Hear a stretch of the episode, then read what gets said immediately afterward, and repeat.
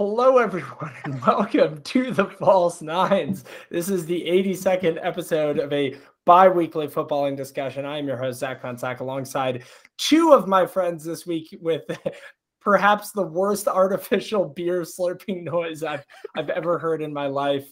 Uh, we're joined by, of course, my co host, Adam Goffin, as well as a good friend and longtime friend of the pod, Sam Koenig. Lads, how are we doing tonight? Uh, Footy Zach, special guest Sam Footy. Thanks for having me. I'm a big fan of the podcast. Uh, it's an honor to be here. It is an Great honor to have, to have you. It is an honor to have you, Sam. Why don't you introduce yourself to our listeners? Why did I choose you on the pod? No one knows, but maybe you can provide some context for it. Yeah, Zach and I are, are lifelong childhood friends. We, uh, as everyone did in an American household growing up, playing FIFA 09 through FIFA 14 uh, Hull City was my team, and they have been my team since. Pretty diehard fan in the Premier League, League One, and the Championship since then. Uh, it's a big time in their in their uh, in their season right now, so we gotta we gotta make sure that uh, I'm keeping you all updated. Yeah, really, really excited about it, especially with recent news that everybody, all all football fans of all walks of life around the world, should have been paying a, a close attention to, which is the the takeover of Hull City by a, a Turkish millionaire. And that it times really well that we're having you on the pod in this episode as that that buy has been completed. And we're we're excited to hear an update on you know who this mystery man is from Turkey and, and what his plans are for the club. So it'll be it'll be good to get to that in the pod today. Yeah, I'm excited to hear more. We've definitely got a lot in common here, Sam, with our multimillionaire owners perhaps we have a little bit more affluent owner than yourselves in Hull City, City, but we we can we can get together on this one and kind of band in our newly newly found purchasing of our club, I guess. Yeah, the difference between just the entire country of Saudi Arabia and uh, a Turkish media mogul is a is a couple of figures, but uh, but hey, either way, the the comparisons are real, and uh, I'm here to here to convince some Newcastle fans that Hull's the team to support in the championship. So I'm excited. Awesome. Yeah. And like, I, like Steve Bruce as well. Hull Hull City. I was gonna say in the past, Steve yeah. Bruce. We got that link too. Sam well, Sam is Sam is a Steve Bruce apologist, and it's the one thing about him that I don't particularly care for. Steve Bruce was by far the most legendary uh, manager in modern Hull history. Brought us the most glory with a Europa League appearance and an FA Cup final. Um, same tactics that he used at Hull and Newcastle just worked at one team and didn't work at another. So what are you gonna do? It's a very fair and, way. and by same tactics, you mean no tactics, right? Absolutely none. Flying by the seat of his pants the entire time. Hey, he's made a career out of that, and he's uh, he's got more money than all three of us combined. So good for him. That is true. That is true. Uh, okay, so before we jump in today, I'll give you kind of a quick look at the agenda. Uh, of course, Adam will start us off with his EPL trivia question. Uh, we're then going to switch it up a bit, and instead of diving into the most recent Premier League matches, uh, we are going to look at our preseason predictions for end of the year awards. And now that we're at about halfway through the Premier League season, just over halfway, we're going to be looking back on those predictions and seeing uh, between Adam and myself who was right, who was wrong, and if we think we want to hold with our predictions or change any of our guesses, kind of kind of take a do over. Uh, Sam, I, I look forward to any commentary you have on uh, our picks of year of months past and and what you think will will kind of happen as we uh, progress to the remainder of the Premier League season. From there, uh, I will be recapping AFCON, the African Cup of Nations, which I've been paying a very, very keen eye to. Um, one of the advantages of, of working from home is the ability of pretty much always having an AFCON game on my television in the background. So uh, we'll we'll get everyone up to speed with what's going on in that major tournament. We'll then take a look at the relegation battle that is now up to about five teams, I would say, um, with recent progress made by the two teams at the bottom of the table whose names begin in the letter N. And then after that, uh, we'll take a quick break, give the mic over to Sam for his holistic Hull City update. Uh, and then wrap it up at 10 to 90 in the end of the trivia question. Uh, before we get started, anything you guys want to say Nothing on my end. Sam, any words of wisdom before we get this pod kicked off? Got to save some for the rest of the episode, Adam. All right. I like it. I like Let's it. it. Uh, all right, Adam. EPL trivia. What do you got? EPL trivia. All right. So this is an interesting one for you guys. Um, it's not the date, it's the team. So who were the last team to field an all English starting 11 in a Premier League match? I think I know the answer to this question. Interesting. Okay. I will give you some clues as we go through the pod, including when this last happened. Uh, but yeah, I'm looking okay. for the team name and not the the date this happened. Sam, do you have any? Do you have? we will be doing a few clues, so we're we don't need to necessarily guess right now. But do you have uh, any any ideas off the top of your head? I feel like I can make a few like educated educated guesses here. There are just some some teams that bleed bleed Britain, bleed England through and through, and my heart my heart goes to them. I feel like just going like a classic like Manchester United could be a good guess. Something I'm not locking that in yet, but but okay. maybe after a couple clues I can uh can figure it out. What are you thinking, Zach? Beautiful.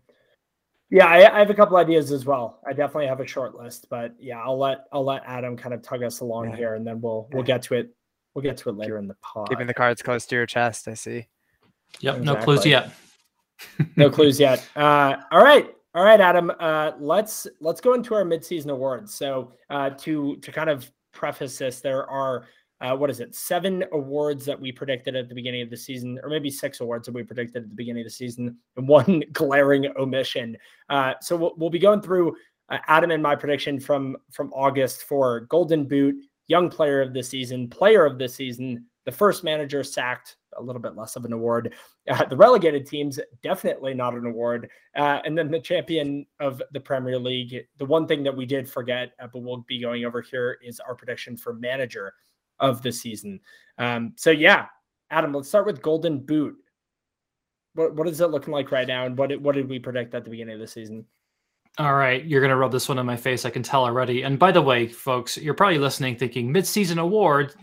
Chelsea have played 24 games. I say back to you, listeners, Burnley 18 games, not even midway through their season yet. It's been a strange Crazy. one these last few few months, but yeah, Omicron has taken its toll on the Premier League. Anyway, I digress. Back to the Golden Boot. Mo Salah currently leading the league in goals on 16. Next closest person to him on 10 goals. Unlikely, I would say at this point, that probably anyone would catch him. My prediction, shockingly, at the start of the season was Sir Harold Kane to be top scorer. He currently sits with five goals. Not looking likely that that will happen. And Zach, you predicted Mo Salah as you are a an African Cup of Nations homer.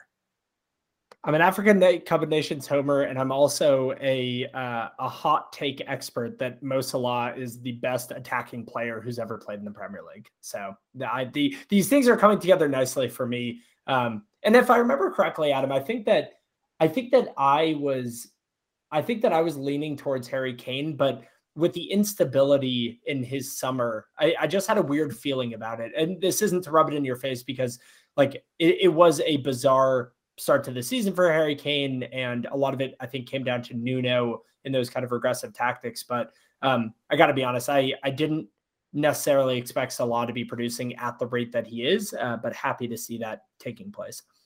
Yeah, I actually listened back to the episode, Zach. It was episode seventy three and when we were predicting it, it was in the height of the rumors of Kane going to Manchester City.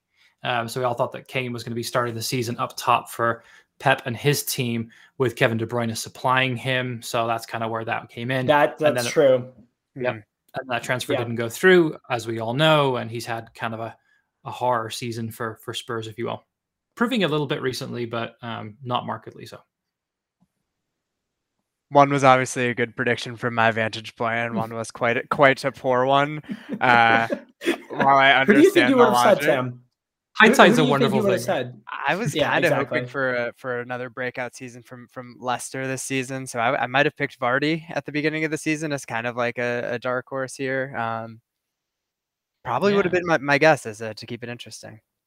Do you know who's yeah. been unbelievable? Is is Patson Daka has been scoring in bunches for Leicester recently.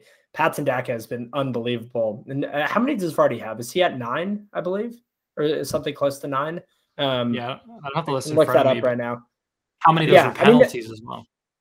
That is that is a good yeah he is at nine uh, nine and sixteen matches. I think I think an interesting thing that we have seen this season across the board with a number of players is you know a much lower goal goal to- total for certain individuals or mm. the complete lack of goals for individuals who may have been picked. Uh, another name that comes to mind immediately, probably the biggest name in the media of England right now, uh, is Pierre Emerick Aubameyang, a player that had not only wasn't scoring and was injured, but has now gotten entirely frozen out of that team. And I think personally, if Arsenal if Arsenal can sell him right now, it would be a really good move for them to get that money off the books. Um, but yeah, we, we have, you know, uh, you have him, you have a number of players from Manchester United, Greenwood, you know. Rashford are not bagging in goals. It's it's been a weird season for for kind of the most elite goal scorers.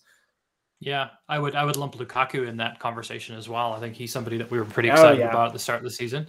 Um, hasn't done a whole lot, lots of injuries to be fair. Yeah. Um, but even when he's played, I haven't thought he's looked that fantastic. Yeah. All right. On to so. young player of the season. Um, interesting one, this Zach. I'm going to throw this one back at you because you just rubbed my face in golden boots. So enjoy this one, my friend. Who did you pick for young player of the season? Yeah, no, hindsight is a very funny thing. Uh, I picked Jadon Sancho, who who at this point in time, uh, how many matches has Manchester United played? They've played 22 matches. Uh, Jadon Sancho has appeared in only five of those matches with a single goal and zero assists. Um, I mean, despite the fact that Manchester Manchester United is the worst team in the top five right now in terms of what we are seeing them produce on a game by game basis. Um, and I I was I, I am pretty shocked that just kind of how disconnected a lot of that team is. So yeah, I will fall on my sword there. Sancho Sancho is not aging well as a prediction. Yep. And then for me, I went for Gabriel Martinelli. I'm feeling okay about this one, actually. 14 appearances, four goals, and two assists. I thought he's having a decent season so far. Probably when you think about like younger players at Arsenal, I think only ahead of him, maybe in credibility this season, would be Emil Smith Rowe, would be the only Emil person Smith I would list there. I, I, I think he's mm. going to win Young Player of the Year. I, I think he is he is my new prediction uh, for for Young Player of the Year. Him or is Ruben Dias still like under the threshold? No, he's not. Okay, no. Or Foden. No. Fo- I, would say Foden or Smith Rowe mm. are currently my predictions. Yeah. Foden is actually the bookie's favorite to win it. He won it last season as well, so he's he's yeah. a odds on to repeat. Uh, I would say another player I wanted to shout out here who I think is having a fantastic season on loan from Chelsea at Crystal Palace is oh, Conor Gallagher. Conor Gallagher. Mm. Conor Gallagher is so good. Mm-hmm. 19 appearances, seven goals, and three Ooh. assists. So uh, he's he's setting it on fire there at Crystal Palace. In a poor team, imagine with better players around him what he could do. How young do you have to be to be considered as youngest player of the season? Is my question. It's uh Adam, correct me if I'm wrong, but I believe it's you have to be under 23 years of age when the season begins. Correct. Yeah, exactly. And Trent Alexander Arnold's won it previously, and I think he's ineligible to do so now. He's yeah, he's 24 now, right? Yeah. Mm-hmm. I would have thrown out uh, the only Jarrod Bowen, who is just having an incredible season and is, and born in '97. He's I lighting it up. But I was gonna say yeah. he's, he's he's having he might be season. he might be he might be a little yeah, he's 25, so he he's just over that mark. But yeah, yeah. he's been unbelievable uh, for Hull. I'm trying to think of other players that that might at this point, like halfway through for West Ham, yeah. yeah. well, just like I, am just trying to think of other players. Oh wait, sorry, did I say Hull? Uh, you said he's been amazing for Hull this season. Yeah, he is the ex Hull player that I had to shout out because plenty of ex Hull talent in the Premier League right now, which, which you we'll probably I was gonna say you probably remember this, Sam, but he was heavily linked with Newcastle at one point, and we didn't stump up for him. So he was. Uh, well, regret, he went for forty mil. So I mean, he was a he was a hefty price tag at the time. To be fair, we can pay pay that for Joelinton though, so we can afford it. That's true. Um, yep. Yeah, I'd, t- I'd say maybe one other shout that I have. I, Patson Daka, I, I would say probably creeps into that category. I know mm-hmm. that he's under 23. Uh, and then maybe the one other person um, again I, I don't know exactly where he falls but if mason mount is under that age limit probably probably put him in the conversation as well yeah, in- interestingly, another Chelsea player, um, Reece James, is the second favorite to take home mm-hmm. the trophy this season. So it's Uh, Foden on in first, and then it's Reece James in second, and I believe uh, third was Conor Gallagher for bookies favorites. Gotcha, gotcha. Yeah. yeah, it's it's been a fun one so far, and Jadon Sancho is definitely not going to win that award. so you do you want to stick with Jadon Sancho, or do you want to switch to somebody else? And if so, who is that, Zach? Yeah, I I'll, I'll go with I'll go with uh I'll go with Emil Smith Rowe on this one. I've really enjoyed watching him play for Arsenal, uh, and yeah, I'll, I'll go with him. Good player. I'm gonna stick with Martinelli just because I feel like I should. He's doing. He's having a decent mm-hmm. season. Maybe he explodes second half of the year. Yeah, absolutely. Uh, on to player of the season. This is an interesting one. I, am curious to hear what you have to say in terms of if you want to move your prediction here, Adam. At the beginning of the season, you predicted Virgil van Dijk, who has had a fantastic year so far 20 appearances, 11 clean sheets, two goals, and an assist. And I predicted Kevin De Bruyne, who has dealt with a, a few injuries this year, but in the 17 appearances he has had, he has had two, six goals and two assists. So I'll start out with you, Adam. Do you do you feel the need to change your prediction? I don't. Um, I actually feel like Liverpool are playing pretty well this year. They're within touching distance. They're a game behind, and they'd be six points off the pace if they win that game in hand. But I just want to I want to go ahead and point out in 38 games last season, Liverpool without Virgil van Dijk after the injury conceded 42 goals. We're now 22 mm. games in with 16 to go, and they've only conceded 19. Uh, I just feel like this is a much more stable Liverpool back line. He's the captain of that team. And I think that, you know, he's getting on a bit now. He's in his 30s. He's finally turned 30. Uh, but he's just, he makes such a difference to them. I think even from a striking standpoint, they're just a li- lot more fluid in terms of their goal scoring this season because they have such a solid base to build off of in defense. And I think that, you know, a lot of people will probably switch. Um, a lot of people will probably say, I should say, that Mo Salah is going to be player of the season given his goal scoring prowess and what he's doing for the team, but he wouldn't be doing that if it weren't for Virgil van Dijk's stability at the back. Mo Salah was the yeah. elephant in the room. I was surprised that neither of you selected him at the beginning of the season, although can't really go wrong with uh, Adam your pick and Zach. I'm sure you're about to get into yours. So yeah, I I mean I I think that I think that Salah will win that award. I think he'll win it easily and and pretty convincingly. Uh, it is interesting. I I mean, yeah, I mean, neither of our picks were by any means like off the pace, but like as as was my pick for for young player of the season. But I think that Salah is just producing at at such a rate right now, both goals and assists. Um, interestingly enough, I was talking to a Liverpool uh, Liverpool friend of mine who says that he thinks that at times Van Dijk hasn't even been the best center back for Liverpool this mm-hmm. season. He's been saying that uh, on on different games he has seen Matip and Konate as the the better center backs of the two, which is interesting. I feel like Van Dijk has been a little more guilty of making some errors than he was in years past, but yeah, obviously he's still a world class uh, center back.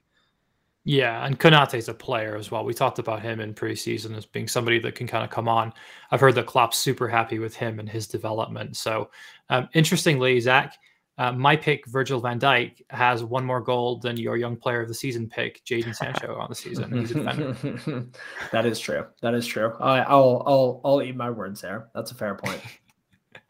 Got to give you shit. Sorry. Um, but yeah, so Virgil van Dijk, 20 appearances, 11 clean sheets, two goals, and an assist. And then for you, Zach, um, Kevin De Bruyne. That is who I guessed. Yeah. That, yep. that was my prediction. I, I would say I think Salah will win the award. So I'll, I guess I would change it to him now.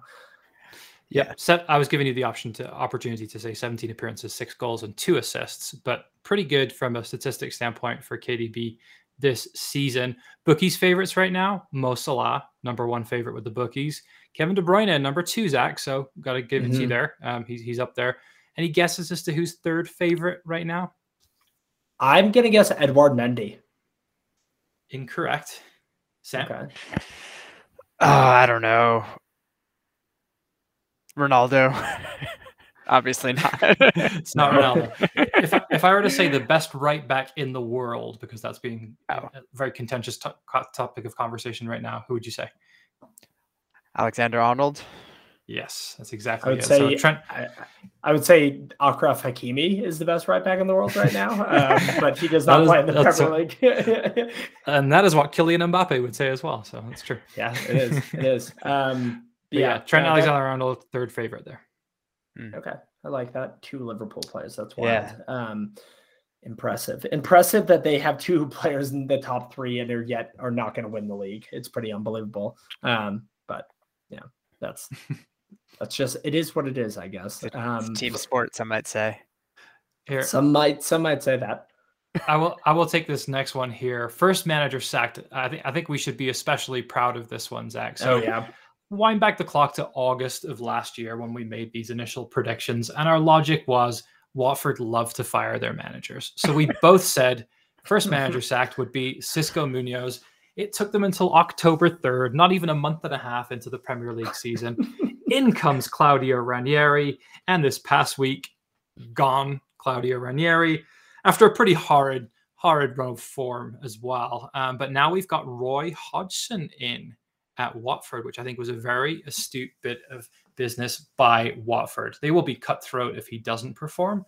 I'm a little bit worried though, and I'm sure we'll get into this a little bit later about how much of an impact that he could make there. He's a super smart manager and somebody I think who will get the best out of the players they currently have there. Mm-hmm. I so so we did I, again, as you said, we did both accurately predict that Watford would be the first to fire their manager. Um, I I, I I'll kind of present a question to both of you here. What what managerial hire do you think was more destined to fail? Rafa Benitez at Everton or Claudio Ranieri taking over a toiling Watford? Because I think that you could very easily like I think Rafa has been getting a lot of the headlines because you know the Liverpool connection and the kind of seemingly five ten years past uh, like the game being kind of past Rafa Benitez in his style. But I think Ranieri was one of the worst hires I've ever ever seen in my entire life. I think that was so so stupid for Watford. So I'm I'm curious to hear what both of you have to say. Sam, what, who do you think was was a worse hire the day that it was completed? I've never thought that Rafa Benitez should have been the manager of Everton. Uh, his his tactics have never have never fit that what I describe as a mostly just like gritty football club, club, just like getting getting the job done. It never made sense. Uh, I, am gonna go with. I mean, both are terrible choices, but I, I'll go with Rafa. Yeah, I'd 100% agree with you. It's Agent Rafa. It's got to be right. You know, Ranieri's stock has fallen and plummeted, um, but Rafa Benitez came into that club as a former Champions League winning coach at their biggest rivals up the street, Liverpool. Um, what do you expect? Like, what, what, what was the expectation there that like the only way he would have turned that around was with results, and even then there would have been people that would have hated that guy. Um, just because of the yeah. nature of who who he is and what he's done previously. So he's Liverpool through and through. Um, there's only one team that I think are are going to. Uh, there's sorry. There's only there's only one um, answer to your question, I should say, and I think it's Rafa Benitez. I think that the the question around Ranieri coming in, it was a th- last throw of the dice, if you will, for Watford. Um, it backfired, but I don't think they had any great expectations of him coming in and necessarily overperforming. It's nothing like the Leicester team that he won the Premier League with, is it? Yeah, Yes, I, I agree with you. I think ultimately Rafa was a worse hire, but like to, to hire Ranieri to try to save a relegation bound club and then also fire him before hire him after the transfer window after the transfer window and fire him before the transfer window has completed is a pretty hilarious sequence of events. Like you you literally yeah. gave the man no chance to to put his uh, print on the team. So I, I mean watford this is what they do and it's kind of coming back to bite them now. How many managers have watford had since they've entered the premier league that's a good trivia question for you, Adam. Yeah. So I can tell you that their last season in the Premier League, they had four different managers over the course of a Premier League season, got relegated. This season, they're on to their third one. So even in the last two Premier League seasons, they've gone through and churned through seven managers. so I mean, it's, yeah, it's probably going to be a huge number. I think it's got to be in double digits, right? Yeah, it's it's crazy. Uh, do you have this fact in front of you right now, Sam, or was that kind of just? I don't. I was doing just tossed that out, but that, that sounds right. I could do do a quick Google search here. Yeah, I mean that's like eh, for a while it worked for Watford, right? You hire a manager in with a specific intention and a, a, eh, kind of a specific function, and then when he achieves that, you you move on. They did that with with Nigel Pearson. You know, hired him they he got them promoted and then they fired him because they were like, perfect, you you did what you needed to do, and you're not the guy to manage us in the Premier League. And I, I just yeah, I, I don't think it's it's it's been an interesting strategy to watch. It's kind of this like money ball type approach of we know better than all the other teams, but now now is the time where it's really not it's really not coming together. Um, but we'll see if we'll see if Roy we'll see if Roy can be the man to keep them in the Premier League. he really needs to retire. That dude's like in his mid seventies. Like it's not good for his heart at this age. Yeah, seventy four mm mm-hmm. years of age. All right, next topic then. Relegated teams, teams to go down this season. Mm, kind of a mixed bag here. I, yeah, I would I would say. Um, interestingly, both of us predicted Southampton would go down this season we should never have doubted Ralph, should we? They're in 12th position yeah. right now, currently sitting 10 points off the relegation places. Although not my favorite person in the world, um, Ralph Hasenhüttl, after some recent controversial comments specifically directed at Newcastle. Um, I, I, do think that you know they'll be comfortably safe this year. So my predictions were Southampton, Brentford, and Watford. Zach, yours were Southampton, Norwich, and Watford. Don't tell me Sam, that you thought Brentford were going to be as good as they were going to be this season. Come on, you'd be lying. they clearly were doing the money ball. They they had the they had the statistics at them. Anyone anyone who can see 2020 knows knows that Brentford was uh, was going to make a run of it. Yeah, uh, they're, they're making a run of it right now. That's for sure. They actually have the worst run of fixtures in the Premier League. They've lost four in a row, taken zero yeah. points from 12. So it ain't over yet. They're only eight points off the the drop zone, so I'm not giving up. Yeah, I, th- I think that I'll, I'll, give myself a little bit of credit here. I think you know, obviously, Southampton, Watford, we both said Norwich are, are very much in the thick of things, but yeah, it, it is. I, I I think it's like we both may have thought Newcastle, but didn't want to say Newcastle. Um, and you know, Newcastle is obviously very much in it. I'm, I'm shocked neither of us said Burnley because Burnley's yeah. was in and around Burnley's the drop zone. Terrible this year. So, so let, let me ask you this question then. You have a do over right now with what you know. Who are your three teams to go down? I'm coming to you first, Sam, because you are not a Newcastle fan. I want to hear your objective. That's a good, that's a good point. What I would have said at the beginning of the year, or what I believe will happen now. I would say what you believe now, looking at the table. Burnley and Watford got to go. Watford just like too tumultuous with the manager turnover. They just haven't shown mm-hmm. any promise. Honestly, I'm surprised that Sean Dyche is still the manager at Burnley. Do we know if he's linked with any? Uh, he's got to be linked with some rumors to get laid off there at some point. He is the um, current bookie's favorite to get fired since Ranieri left. Makes a lot of sense. Uh, he's been manager there for a while, so we'll see what happens there. But those two are going down. I'm putting money on Newcastle getting out of this. A solid January transfer window. Things seem to turn around after the last win at Leeds, and then I'm going to pick Leeds to go on a poor run of form here. Uh, Ooh, that's right. an interesting one. I like that. I like I, that. They get dragged down and down. Yeah. Yeah, Leeds is just one of just like the hardest teams to enjoy watching footy. So I would love for them to to just drop to the championship. Uh, have another classic rivalry, uh, the Hull Leeds rivalry. Um, ah, championship, so, so you're voting with your heart, not your head here. It sounds like yeah, there's there's not as much head in it, but I don't know. it seems like the, the few games that I've watched this year, uh, it seemed like Newcastle had their number recently. Um, yeah, I, I could right. I could absolutely see them going on a poor run of form down the stretch. I think they already have. Yeah, I think to your point that it's it's been you compare last season to this season, and Leeds have not been a shadow of the team that they were. I think a large reason for that is that they've been without Bamford for most of it. Mm. I think that's been yeah. a huge, huge loss for them. I think Dan James has come in and done a really good job for them, but they didn't fix the defensive side of the game over the course of the summer. That's not the way Bielsa plays. He's going to try and score one more than you, and they're just not banging in the goals. Like it's it's been too many goalless games for Leeds this season. So I like that. It's a good good outside sh- shot there.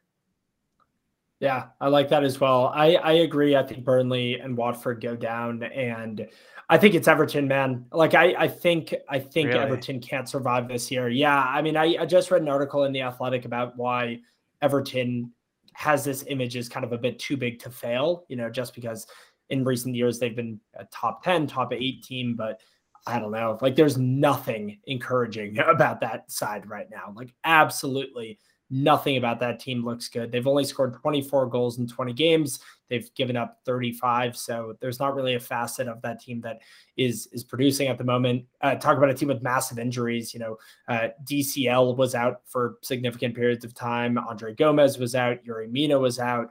Um, they've now lost well, maybe not lost, but Gylfi Sigurdsson has been terminated his contract. He's gone from that club, uh, although he's not, you know, the first name on the team sheet, but a guy who's been there for a while. Um, and yeah, I, I, think Everton is free falling and free falling quick, and I think Norwich and Newcastle can take advantage of that. I that's a that's an incredible um, pick there. I, I wouldn't have picked Everton to go down. I think they turn it around. I think it does depend on the next managerial hire for them we'll probably get into Everton a little bit more here when we talk about the um, the bottom five, if you will. Um, but I think that it's going to be critical who they get as their next managerial hire there at the club. Definitely, there's been rumors about Martinez coming back, and oh, I don't I don't like that. Everton fans I've aren't loving that. that. either. Yeah, I've heard Wayne Rooney's name tossed around a bit. I don't yep. know and that either. Boy, boyhood lad. That would be an interesting one. That would be kind of like nothing to lose. But um, if you want somebody to unite the dressing room, Wayne Rooney is, is a good pick. He is not beloved by Everton fans, though. Um, bailed on them very early in his career to go to Man U. Not not not a cult hero there by any means. I think like an Arteta I, would be more welcome back there than a Rooney would be. I suppose so, but like bail is such a strong word. Like it, it's the same thing yeah. that Wilfried Zaha said when he was at Palace. He was like, when you're 20 years old and Man U comes calling when Sir Alex Ferguson's at the helm, like you you would have to be an idiot to turn them down. So I don't know. I think I think Rooney would be an interesting choice. He's done a great job with Derby, as you could probably talk to a bit more, Sam. Like he's single handedly kind of trying to keep them up, even though despite that point deduction that they had.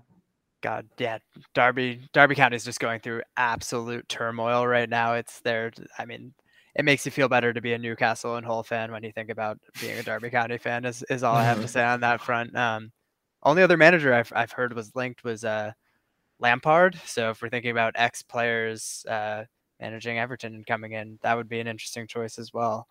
Um, yeah, I heard I heard that too. And the big rumor that's going around this week for Everton um, is that we have. Sorry, I got my notes here. Yeah, Vitor Pereira coming in, ex Porto mm. manager, is somebody. He apparently did an interview on Sky Sports uh, this week where he talked about how um, Everton had interviewed him, and he's like, "It'd be great if they could just make up their minds." he sounded like a right douchebag on that interview, and Everton fans did not love it. So, um, surpri- I'd be surprised if they move forward with them. The board can do no right currently with Everton Football Club. Yeah, Everton is a, a dumpster fire at the moment. Uh, to to to transition there to a team that is certainly not a dumpster fire, and maybe whatever the antonym of, of dumpster fire is. Uh, champion predictions. Uh, we can kind of run through this pretty quickly because there's not a lot of debate on if I want to change my prediction now. But uh, credit to you, Adam. You you chose Manchester City uh, in preseason. I a fool a fool I was choosing Chelsea with their glamour signings and coming off a Champions League win, but uh, Manchester City will walk away with the Premier League title, uh, and I think it'll be pretty easy. Yeah, I think I'll stick with my pick too. Um, I mentioned before the pod started, I picked City, Chelsea, Liverpool, Manu as my top four. That is the current top four with Chelsea and Liverpool switched. Um, obviously, not a great season for Manchester United. A little bit more stability under Rangnick right now, but ain't nobody stopping Man City. Sam, no. would you agree, or you got a controversial pick there? It's got to be Manchester City. There's there's no reason to stir the pot here. They're they're incredible this season. They just click. I mean, Liverpool would have been a good guess at the beginning of the season too. Uh, I mean, two out of the the bookies' favorites, top three for player of the season on Liverpool, but it's a team sport.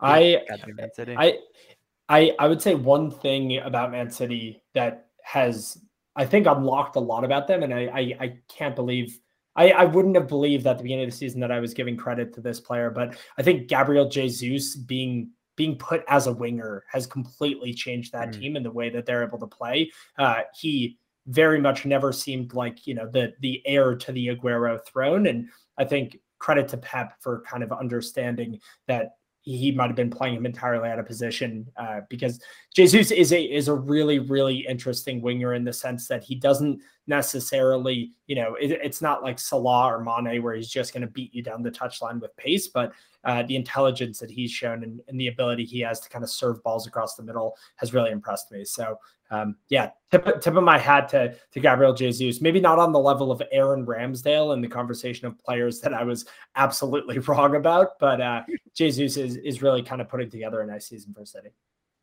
Yeah, it says a lot when you can spend a hundred million on Jack Grealish, have yeah. him massively underperform, and still cakewalk your way to the title. Oh, yeah. Jack Grealish sitting on the bench and coming in, hundred million million star coming in from the bench shows shows some depth to say the least. Nobody is undroppable in that City side, and that's the nice thing about Pep. I think he rotates it so frequently that nobody bats an eye when that happens. Exactly. Yeah. Yeah. Okay. Locking it up. Uh, again, we we did we forgot to make these predictions at the beginning of the season, but uh, I'll go to both of you. Uh, halfway through the year, who do you think manager of the season will be at year's end? I'll start with you, Sam. Yeah, it's clear to me. It's David Moyes. Uh, the just the amount he's been able to do at West Ham has has been incredible. I mean, their their run of form has been. No one would have predicted that they're a top ten team let alone top five this season. And the fact that he's just been able to go in and and corral just just a, a squad to to make a run of it. it. It's been amazing. It's it's been a managerial feat of excellence. Some great some great players as well, uh, but it's the team's come together greatly. How about you, Adam? Yep. Yeah, looking at the table right now, um, you know, no, no team has won their last five games. Only two teams have taken 13 from the last 15. One of those is Manchester City. The other one mm-hmm is the team whose manager I'm going to pick. Wolverhampton Wanderers, Bruno Lage, uh, phenomenal season. Mm. Only 16 goals conceded by that Wolves team in 21 games this season. That's only bettered by Manchester City with 14. Um, phenomenal. And he's doing it really without scoring a ton of goals. And he's getting goals conjured up from midfield. 34 points from 21 games, 10 wins on the season already, looking like a Wolves team that might be an outside shot, only three points behind West Ham, David Moyes, who sit in fifth right now. I think he's done a phenomenal job with very low expectations on his shoulders, and many thinking he would fail after um, Wolves lost their manager in Nuno Espirito Santo during the offseason. So I think phenomenal overperformance. Another person I was going to give a shout out to is, of course, Graham Potter, because I'm a huge Graham Potter homer. Mm. Um, Brighton mm. doing very well this season on 30 points from 22 games going to be comfortably safe for another season. But yeah, Bruno Lage for me. Zach? I love that. I, I love that but neither of you said Pep Guardiola because I, I think it's one of those things where uh, you you always expect it to go to the manager that wins the Premier League, but we've we've seen this song and dance before. And I I was gonna say I was gonna say Moisey. I think that he is contingent on West Ham making the top four. I think That's even true. if West Ham gets Europa League, I don't think David Moyes, David David Moyes, da- David, David Moyes gets Davide Moyes gets the uh, gets the manager of the season. Um, but I, I I I love that shout on Bruno Lage, Adam. I mean, I've been proved wrong on on Wolves many times this season, and with the you know the, with the third lowest goal total in the Premier League to be sitting in eighth is is unbelievable. So uh, really, I honestly I, I think it's if either of those two teams can finish in Europe. Maybe West Ham is more contingent on Champions League, but I think if, yeah. if Wolves finish anywhere in the top five or if they win a cup, I think you're right, Adam. He will he will take that. Yep. All right. Um, do you want to pick anyone different, Zach? Or who are you thinking? Um, no, um, between those two, I, am going to say Moisey because I really want West Ham to get top four. They they've stumbled in their last two matches. They've had two tough losses, especially their last match, a, a controversial win by Man United, where Edinson Cavani was probably offside, and uh, VAR doesn't do anything right. So uh, Man United given given that win, but I I, I think Wool or I think West Ham outside Liverpool and City is the most entertaining team to watch in the Premier League, um, and I really hope that he wins it. It also just could be Pep, though. if we're being honest, it, it I think really we, we want it to be a good story, but it could just be Pep at the end of the day. In all likelihood, you think you're right. Running away with it, yeah. Yeah, especially if they're as comfortable as it looks like they're going to be come the end of the season. 55 goals scored for 14 against. I mean, plus 41 after 23 games is is pretty incredible. Um, there's only ever been um, one team, I believe. Actually, sorry, I'll save that stat for another time going to use that for an EPL Ooh. trivia. So I'll keep that. Oh, interesting. Interesting. I didn't say. Uh, all right. All right. Cool. All right. Um, Adam, do you want to go to your uh, clue uh, for the trivia question, uh, the EPL trivia, and then we will um, we will jump into my half of the the EPL talking points for today. Sure. Um, reminder for listeners: Who was the last team to field an all English starting eleven in a Premier League match? Your first clue was it hasn't happened this century. The last occur the last occurrence of this was in February 1999. Hmm. Cast your minds back, gents, to when you were just wee bairns. Oh, 1999. I still think I know who it is. I still I'm confident in this. Okay. Yeah. I think I have a better idea now. But Okay. I don't know. I, All when I listen to y'all, when I listen to y'all and you do the EPL, EPL trivia, I think I've gotten like one and eight right. So I'm not very confident in This, my ability this to is come through here. this is number two. This is number two for you. I think we'll both say. I think you and I will both say the same answer. Um, I have a feeling that that's what's going to happen. But uh, all right, cool. Do, do you guys? Should we take a commercial break or should we just keep on rolling? How how are we feeling, guys? I'm feeling pretty good. You guys feeling good? Feeling Yeah. loose, ready to go. Let's do it. Wonderful, wonderful. Well, yeah, let's take it away from the Premier League for a brief second, and I want to give everybody a recap of where we are with the African Cup of Nations. It has been an immensely entertaining tournament uh, with red cards galore, as well as some genuinely some of the best goals I've ever seen scored in major tournaments. Some just absolute stunners uh, across the board. Uh, and so where we stand as of this evening is uh, we are on to the quarterfinals, the the round of eight, if you will. The uh, round of 16 games concluded today. And so uh, a little bit of a break uh, between now and Saturday, which is when the quarterfinals begin. The two games that we're going to see on Saturday, the first one is Gambia v Cameroon, the home nation, uh, then followed by Burkina Faso against Tunisia. And then on Sunday, we have Senegal, the, the team I picked at the beginning of the tournament to come out victorious. Hmm. Uh, they are playing against uh, Darling, uh, the Cinderella story right now, which is Equatorial Guinea. Uh, and then uh, also on Sunday, uh, that's actually the second game. Before that game is Egypt against Morocco. Egypt coming off a dramatic win today. Uh, boys, have, have you either of you had a chance to to watch any Afcon games? Sam, I know I've been I've been giving you a lot of play by play as I've been viewing, but uh, curious if either of you have been able to tune in. I have not. I've not been able to take any in. Um, you did send me some of the goals, and there were there were two crackers in the uh, the game that you sent me the other day. Um, beautiful free kick, just nestled in the top right hand corner. That was lovely stuff. Was that Morocco versus uh, Malawi?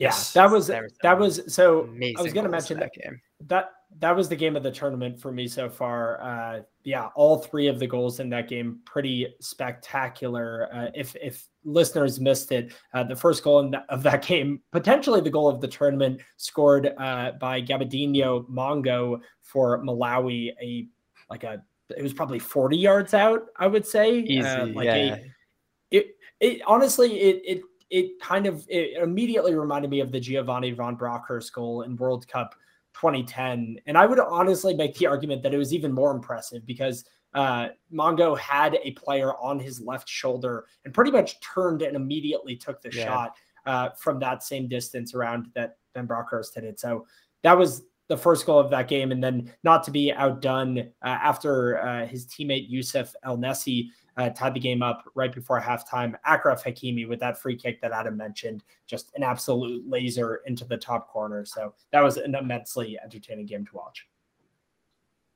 Two shout outs for Achraf Haki- Hakimi on the pod today. I like that. He's uh, he's garnering some great great So favor with us. He's Yep. so good. Could Morocco go on a run and, and win it all after after two of the greatest goals? I guess I think Malawi really- had one, but yeah, Yeah, I, I think anybody could at this point, and that's that's another thing I was going to mention that's been so great about Afcon is there there has been such marginal separation between the favorites in the tournament and the teams that were uh, expected to not even put up a fight. I, I have to say a special shout out needs to go to Comoros, the the tiny tiny island nation that was able to get through their group and lost to Cameroon, the host nation, despite lost only two goals to one, with I will say Comoros scoring the other contender for goal of the season, a ridiculous free kick um, that was hit by oh, I'm going to slaughter this name, Youssouf M'Changama uh, in the 84th minute. Just a ridiculous knuckling free kick from about 35 yards out. Uh, but Comoros getting through to the knockout stages, and then uh, despite the fact that they had to play that game with their left back in goal because of COVID and injuries, not one active goalkeeper, they played with their left back in goal, suffered a red card in the seventh minute, and despite all that, held the home nation Cameroon to only two goals and almost tied it up at the end of the game. Uh, they've been really the kind of the crowd favorite, um, but I'm still I'm still confident that Senegal can can make this run. They've looked very shaky in attack. Uh, only four goals in four games, two of which came in their round of 16 game. Sadio Mane also went out of that game with a potential concussion, which is obviously massive for Senegal. But yeah, I'd, I'd have to say if I'm making a prediction right now, it's either Senegal or uh, or Senegal or probably home nation Cameroon to, to go through. Uh, Cameroon with the leading scorer in the tournament, Vincent Aboubakar, on six goals in four matches, which is pretty unbelievable. A player that was once hailed as the next Samuel Eto'o. Um, pretty pretty high high place to be trying to be compared to arguably the greatest African player of all time. But yeah, it's been it's been very fun to watch uh, AFCON so far, and if if you guys have the chance, tune into the games this weekend. Awesome. I'm excited for it. Last eight now, right? They're down to eight eight teams remaining quarterfinals. Exactly. Yeah. I'm I'm gonna I'm yeah. gonna go I'm gonna go with my uh, my pick here of Egypt. Mo Salah just drags his team to an African Cup of Nations title. Mm, he very well could. He very well could. He dragged them through the penalty shootout today against Ivory Coast, but Egypt has looked just very shaky so far. But I, I, again, any it's anybody's tournament to win it's just in the highlights that I've watched, it's so fun to watch these just like Salah and uh, Sane just like absolutely destroying the African Cup of Nations. Just like it's a it's a beautiful thing to watch. yeah, Salah's a quite a player, as we mentioned earlier on the pod too. Hot take Salah good at soccer. Thanks go. for coming on the podcast, Sam. now it's it's been a fun one, and I think it'll it'll continue to be so uh, in in the last few rounds of the tournament. Now, the one other thing that we we've kind of dug into quite a bit uh, so far, um, but it is interesting in my mind to turn it back to the Premier League, mentioning that as Adam kind of alluded to earlier, it, it looks like it's a five or six, I guess, to Sam with Leeds being in there, a six team race to the bottom at the moment. Burnley uh, sitting at the bottom of the table with only 12 points. That being said, as Adam mentioned, they have many, many games in hand, 18 games played mm-hmm. for Burnley. Uh, above them, Watford, 20 games played, two points above Burnley. Newcastle, 21 games played, uh, one point above uh, Watford. And then Norwich, Everton, Leeds, again, all with varying matches played. Um, Everton, um, or excuse me, Norwich is one point out the drop zone. Everton is four points out of the drop zone, and then Leeds is seven points out of the drop zone. So again, uh, really interesting to kind of keep an eye on that. Norwich, um, one of few teams in the Premier League to have won both of their last two matches, uh, including an unbelievable brace by American international Josh Sargent. Finally, finally breaking his duck with a contender for goal of the season, a scorpion kick, which was pretty unbelievable uh, for for their win uh, in two matches ago against Everton. So a couple things I want to highlight here for Norwich. Um, we recorded the pod two weeks ago, and when we did so, Norwich had eight goals on the season. Uh, we talked about how they were going to struggle to even get as many goals as the lowest ever scoring teams in Premier League history, which is shared by Derby County and Sheffield United for 20 goals. They're now up to 13.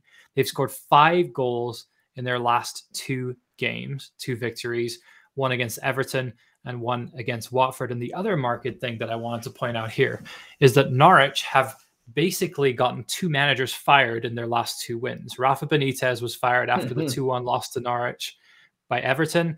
And then in the last game, Ranieri canned by Watford after a 3 0 home defeat to Norwich. Next up for Norwich, home game against Crystal Palace, who's sitting 13th right now. Patrick Vieira, should he be worried no. at oh present? Oh my God. Patrick Vieira is doing a, a fantastic job with Crystal Palace. Enough of that. No, no, no.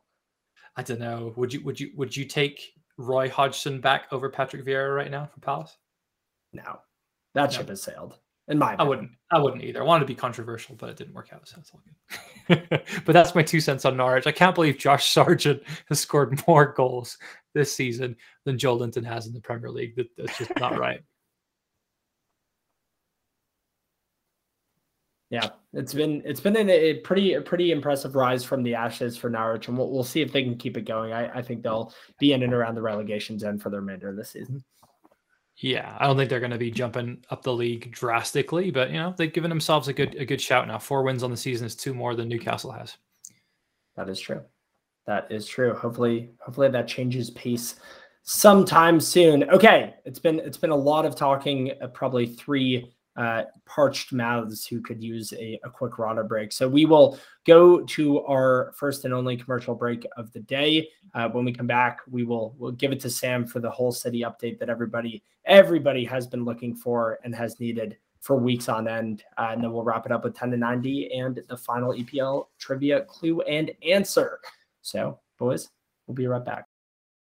Hello, everyone, and welcome back to the 82nd episode of the False Nines. Uh, very excited for our next segment, in which Adam and I can put ourselves on mute for a bit of time and hand it on over to the biggest Hull City fan who has ever come out of southwestern Connecticut. It's Sam Koenig, everybody. It's Sam Koenig talking about Hull City. Sam, wow. excited to hear what you have to give everybody as an update.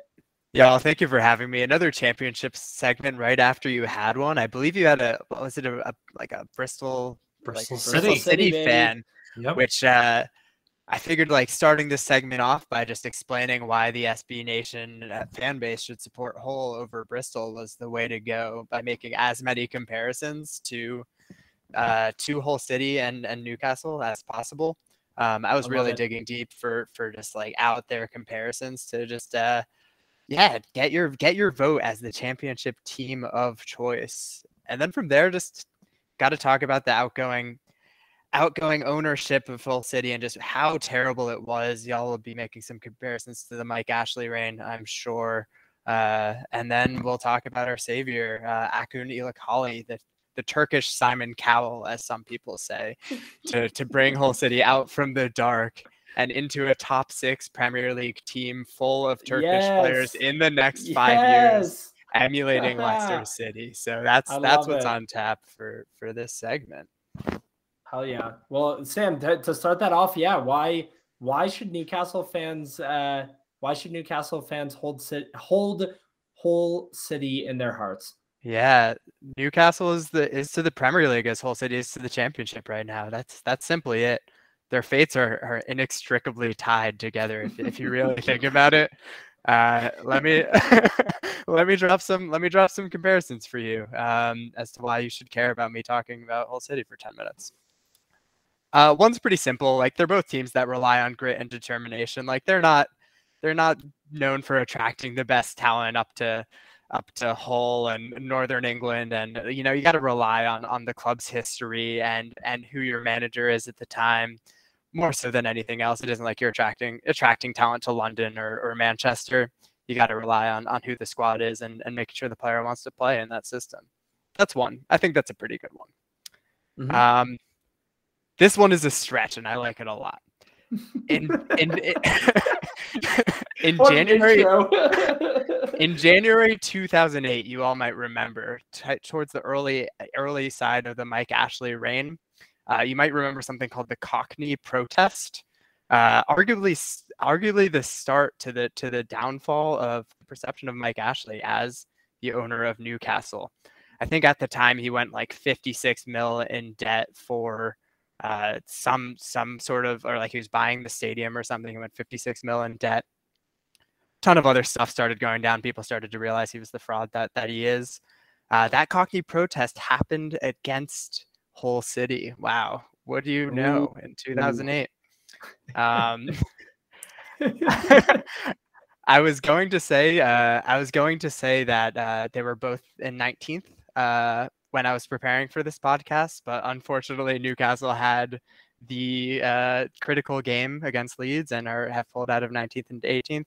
Not unfortunately, we're happy about that. Uh, the comparison there, comparison there is that they're both scrapping right now for their lives. They they teeter totter sometimes between uh, the Championship and League One for Hull, the Premier League and the Championship for Newcastle when they go down, they go up quick. I'll say that. I mean, Newcastle's season when they dropped down to the championship, they were just incredible. Like they, they wouldn't lose. Hull last year, they just absolutely dominated League One. Uh, let's see what else I got here. We got the Steve Bruce comparison: four years at Hull, two at Newcastle. The exact same tactics, you might say. I'll, I'm gonna just hang up my hat there. Take that for what you will. Um, and then just the most important comparison, which which we're about to go into in a second. Absolutely, absolute like tyrants of, of ownership before before the current season, uh, with the takeover of the Saudis in Newcastle and the takeover of Acun Ilıcalı at Hull.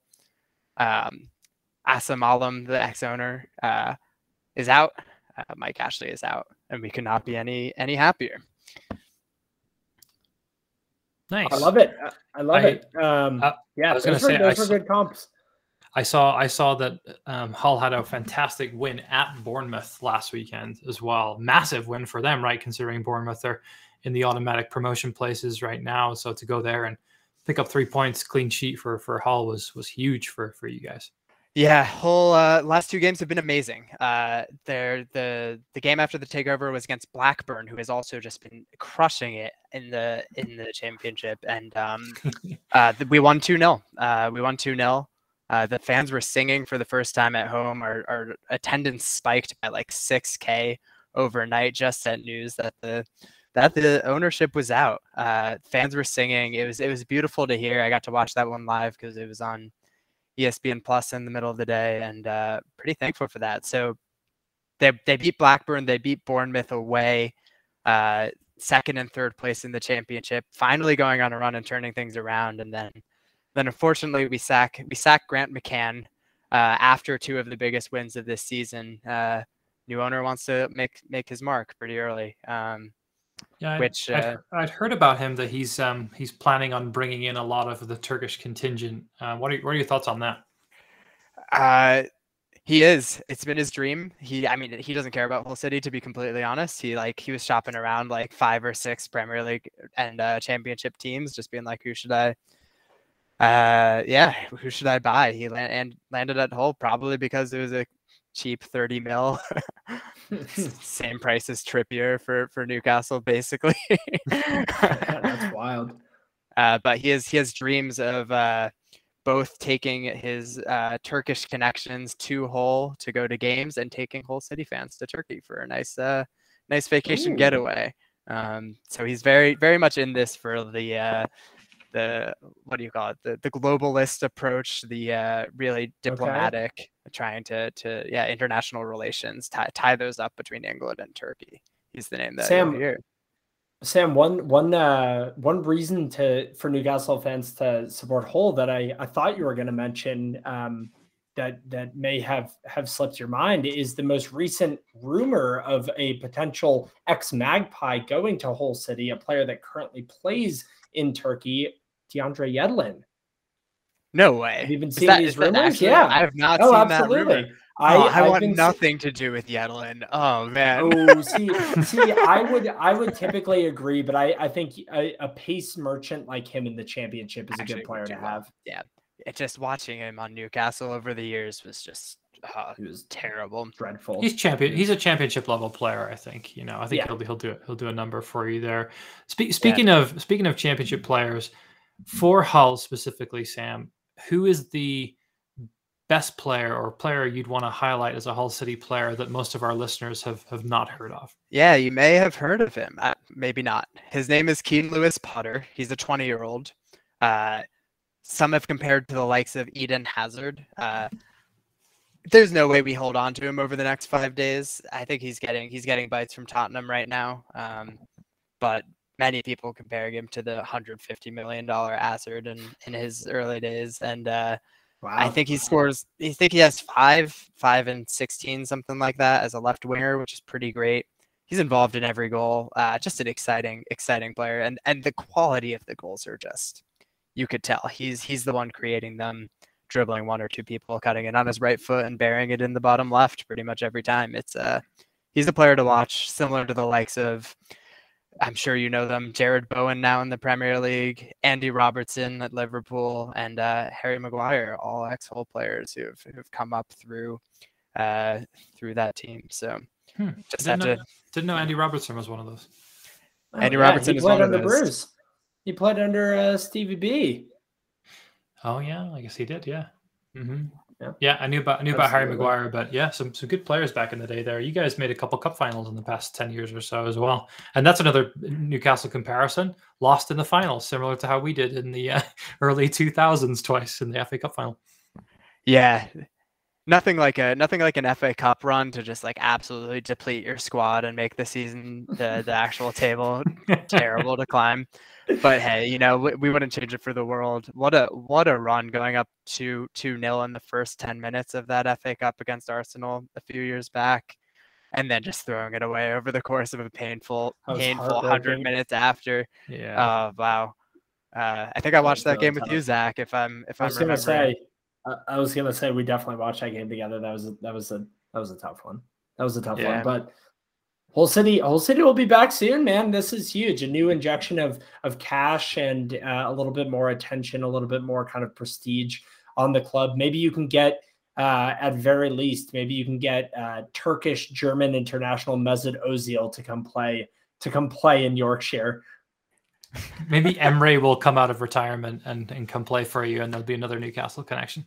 There it is. That's a good comment. Yeah, I mean the the successes is is what really blinded the Hull City fandom from just like the terrors of the ownership. To be completely honest, like some good football yeah. can make you make you turn a blind eye to some of the worst stuff, but just like digging into the Assem Allam family, just to drop a few things for you to compare to to the Mike Ashley reign. Uh, he got rid of children, elderly, and disability ticketing prices and and concessions, so everyone pays the same price. Doesn't matter your age or your disability status. Uh, recently, you know how the EFL gave out gave out loans to teams for for COVID. He took the loan, he didn't pay it back. He used it as an excuse for why he didn't want to make any transfers, getting promoted from League One into the Championship. I mean, you gotta you gotta invest something if you're gonna stay up in in the championship, and he just didn't even drop a dime. Really, the only big transfer is getting Tom Huddlestone on on a free transfer, the 36 year old who is only only ever injured. Um, and then and then of course the classic uh, wanting to rename Hull City to the Hull Tigers. Uh, mm-hmm. The story. Uh, it was mentioned in every whole whole game when they were back in the Premier League a few years back. But uh, the story there is uh, he wanted to buy the KCOM Stadium in Hull, which the Hull City Council uh, didn't let him do because it, it belonged to the community he got pissed. He was like, I want nothing to do with the name Hull City anymore. We're gonna change it to Hull Tigers. That that was his thought. He hid behind, oh, you know, this is a marketing visionary move for me. Uh, I'm gonna I'm, I know that every every team, any respectable team across the country is going to change their name from City or United to their actual mascot. So the likes of Manchester City would be changed to the Manchester Blues or whatever the hell, and then just absolutely that did not happen. Obviously, fans were outraged. The "City Till I Die" campaign went on. Uh, fans chanting "City Till I Die" at every championship. Obviously, chanting "Assem" out. Uh, Assem in response uh, says, "You can die when you want to, fans. I don't give a shit." So that is wow. pretty much the relationship between the Allam family and uh, and the fans. Uh, only other thing to the only other thing to drop, and this is digging pretty deep, but uh, January 2018, uh, we passed up on Mo Salah for 2.5 million dollars oh, because no. we thought it was too expensive. Only oh. Hull and Stoke were in the running for him, and we just we just turned we just turned away from him. And we all know what what a player he has been since then. Yikes! That's not that's good. Unreal. That's not good. Oof. That's unreal. Well, thank you, Sam, for that that very comprehensive rundown of why we should support Hull City. And I, I do like I, I genuinely think there are a lot of parallels to be drawn uh, in the current state of the clubs, the the historical kind of like place of those clubs in, in English football. So yeah, quite quite enjoyed that. And again, like glad glad that it's coming at this time with with brighter with brighter days ahead for for the Hull City Tigers. Absolutely happy to happy to jump off my soapbox and appreciate appreciate y'all listening. Yeah, love Absolutely. it. Good. I'll be I'll be rooting for Hull the rest of the season here. I love it.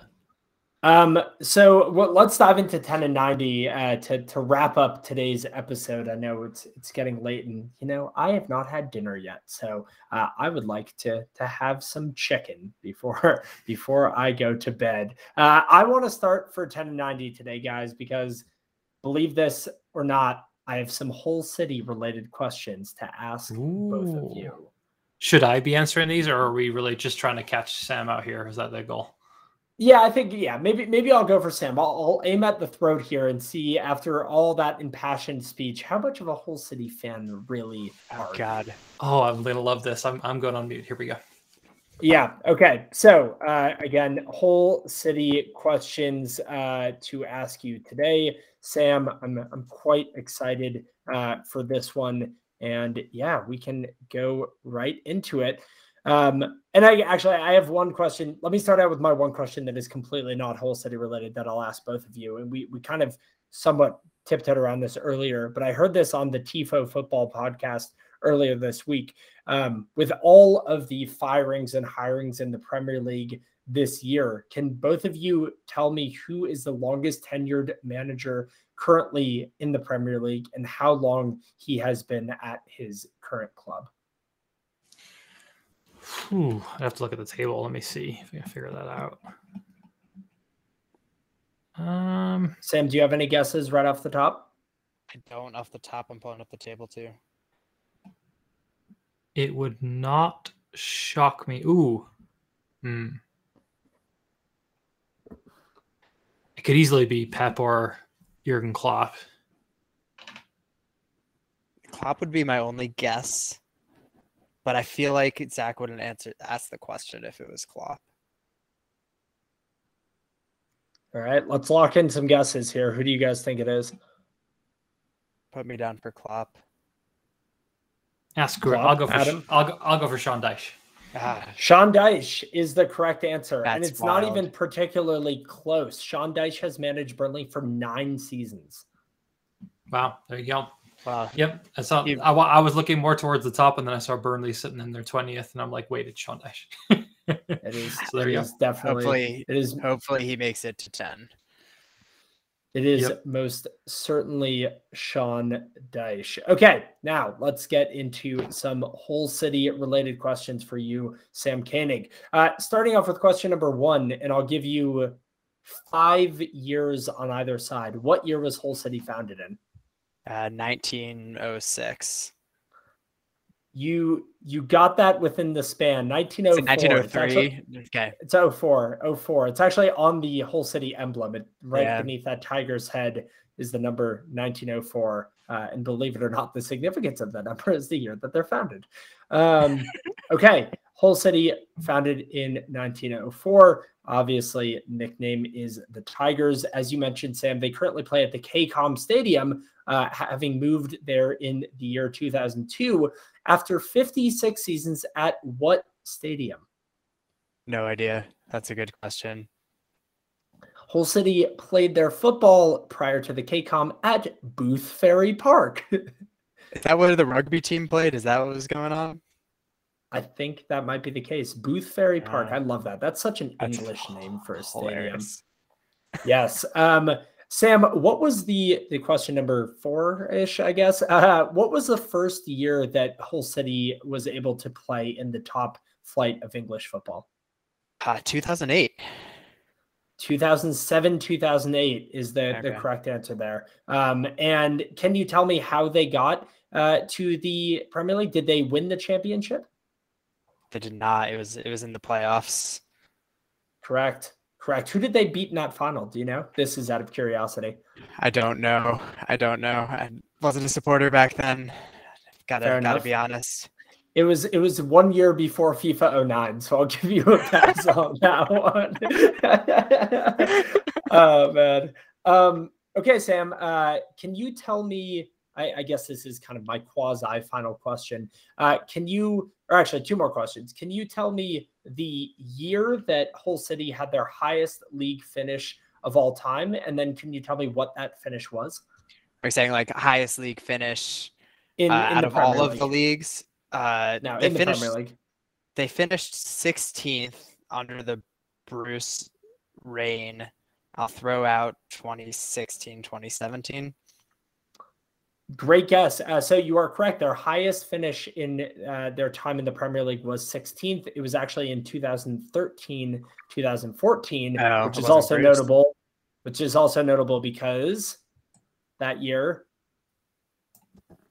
2013 14 they that was the gate that was the year that they reached the the final of the FA yep. Cup correct correct uh, okay and final question here for you today Sam can you tell me uh, can you tell me in the in the in the 2000s so going from 2000 until now uh, there have been what is it? One, two, three. There have been four times that a player has scored over 20 goals for Hull City. And three of those times, three of those times that somebody exceeded 20 goals for Hull City in a, a campaign happened uh, in the last decade, the 2010s decade. It happened in the year 2015 16, in the year 2018 19, and in the last season, 2020, 2021. Can you tell me who those three players were that scored 20 plus goals? And we can start with 2015, 2016 while Hull was still in the Prem. Uh, 2015, 2016. Was it Abel Hernandez? Correct. Abel Hernandez nice. put up 22 goals for a Hull City. Unbelievable. Quality Man. player, quality Uruguayan international. Uh, yep. Used to play on a Palermo, I believe, and now is just I have no idea. I wonder what he plays for. Plays for Mexican club Atletico San Luis. Mm, of course, of course. Um. Okay, Sam. 2018, 2019. What Hull player put up 22 goals that season? Ah, uh, this is exhausting because I know I know the next one. Uh, so who was on that team? I'm totally blanking right now. Was it like Kamil Grosicki? No, he didn't score somebody, though. He was a uh, I'll, I'll, I'll, give you a layup. It was somebody that you have mentioned uh, in excess this podcast. that makes it so much worse. Oh my god. Ah, uh, God. I'm going through all the people that I have not was, mentioned he, this podcast he, right now. No, no, no. you, have met, yeah, exactly. You've mentioned him many times. He was Hull's leading scorer three seasons in a row from 2017 until 2020. Is it Jarrod Bowen? It is Jarrod Bowen. Okay, Jarrod I thought he is... was going to be the next one. Okay, absolutely. Okay, fair. so well, he would. So Jarrod Bowen couldn't be the next one because the next one was in the year 2020, 2021, uh, when Jarrod Bowen was already at West Ham. Who was the leading scorer for Hull? uh, last season. And he got 20? 22. He got 22. This is going to kill me. Oh, man. You're going to have to tell me this one. Wait, is it, honey, is it Honeyman? It's not Honeyman. It is not. It's not Honeyman. it it's, Honeyman? It's, it's Mallik Wilks. It's, it's Mallik Wilks, God. yeah.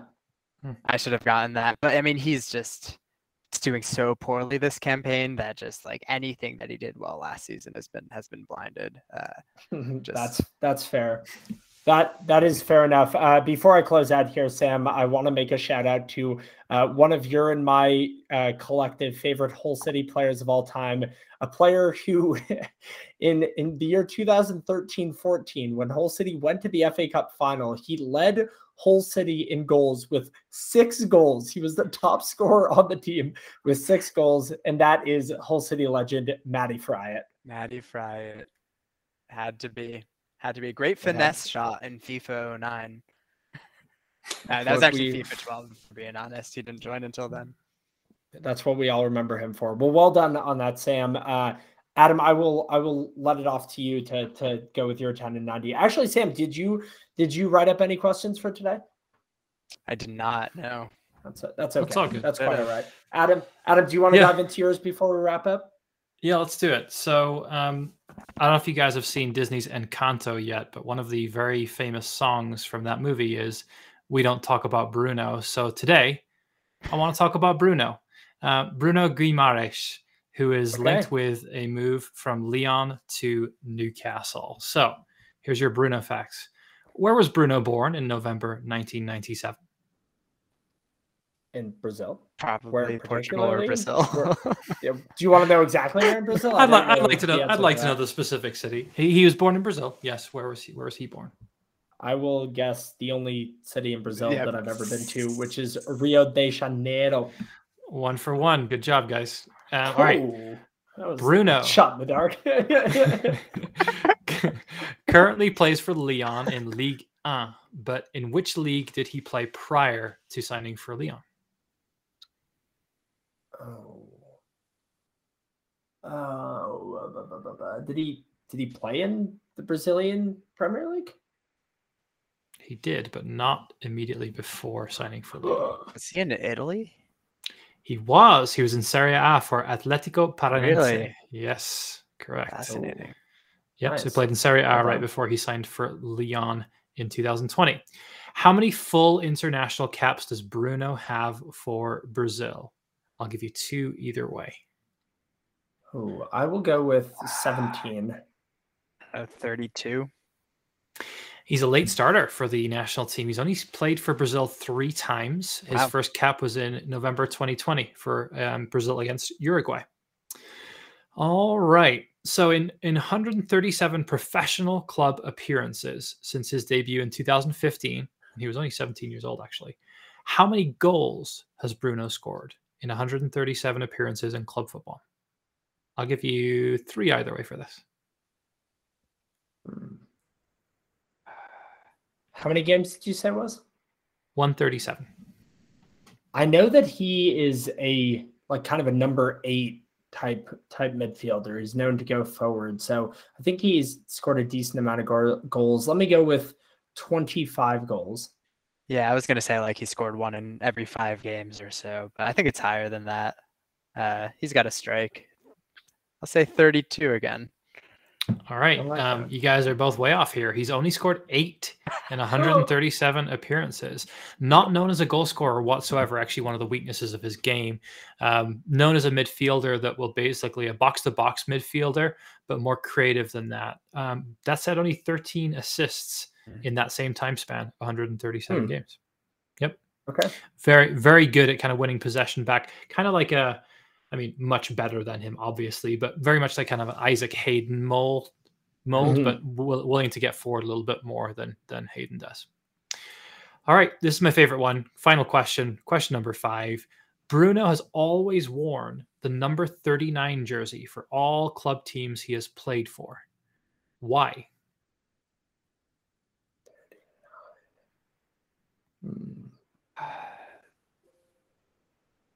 If you don't know it, it's it's going to be almost impossible to guess. I can I can give you the answer if you'd like. I'm gonna go with. I, I have no idea if this is true. I'm gonna go with that was the age that his favorite player of all time, Ronaldinho, retired at.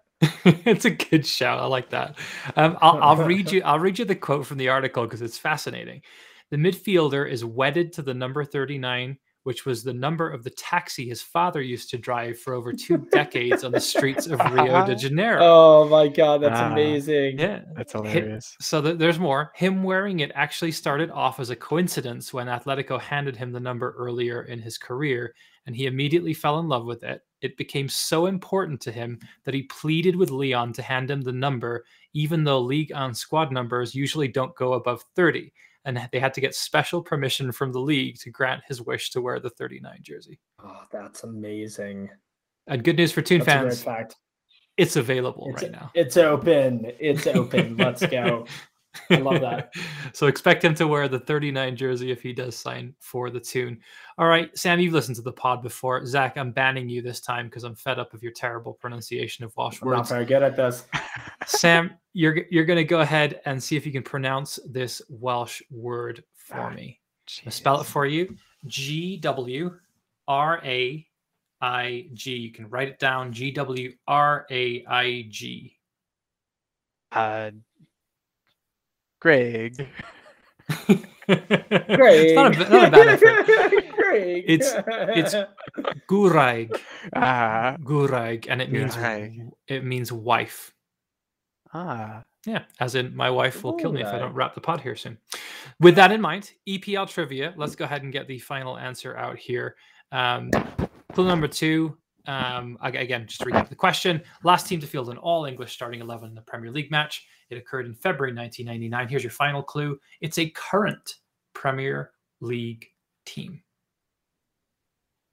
I think I know, I All think right. I know as well. and I think Zach knows. Yeah, Should we let Sam go first then?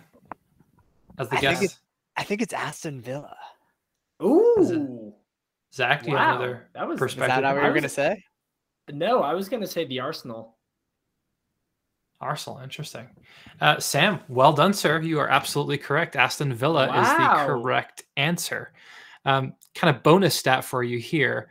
The other thing interesting about that. the year, calendar year of 1999, it was the first time that we'd ever seen an all foreign Premier League team fielded. And that was by which team on Boxing Day 1999? It was the first team to have no Englishmen in their team. What was the date? Uh, so um, December 26th, 1999. Same calendar year, different season. Who would you imagine would Let's have a ton of foreigners in their team in the late 90s, early 2000s? Ooh. Um. Huh. Be hilarious if it was also Aston Villa. it was not. quite, some, quite, quite some turnaround. A massive turnaround, Aston Villa has fired all of their English players. Um, That'll be Hull Ah, City I was- soon with the with Yeah. the Turk, Turkish. Turkish. exactly, exactly. Um, I I was gonna say I was gonna say Chelsea, but that I don't think it's them. You should. Let's You go. should say that. Zach. Oh, is it The answer is Chelsea? Chelsea. The answer is Chelsea. really, Yeah. huh. Chelsea Wow, first team to wild. field an all foreign 11 in the Premier League in 1999, December 1999.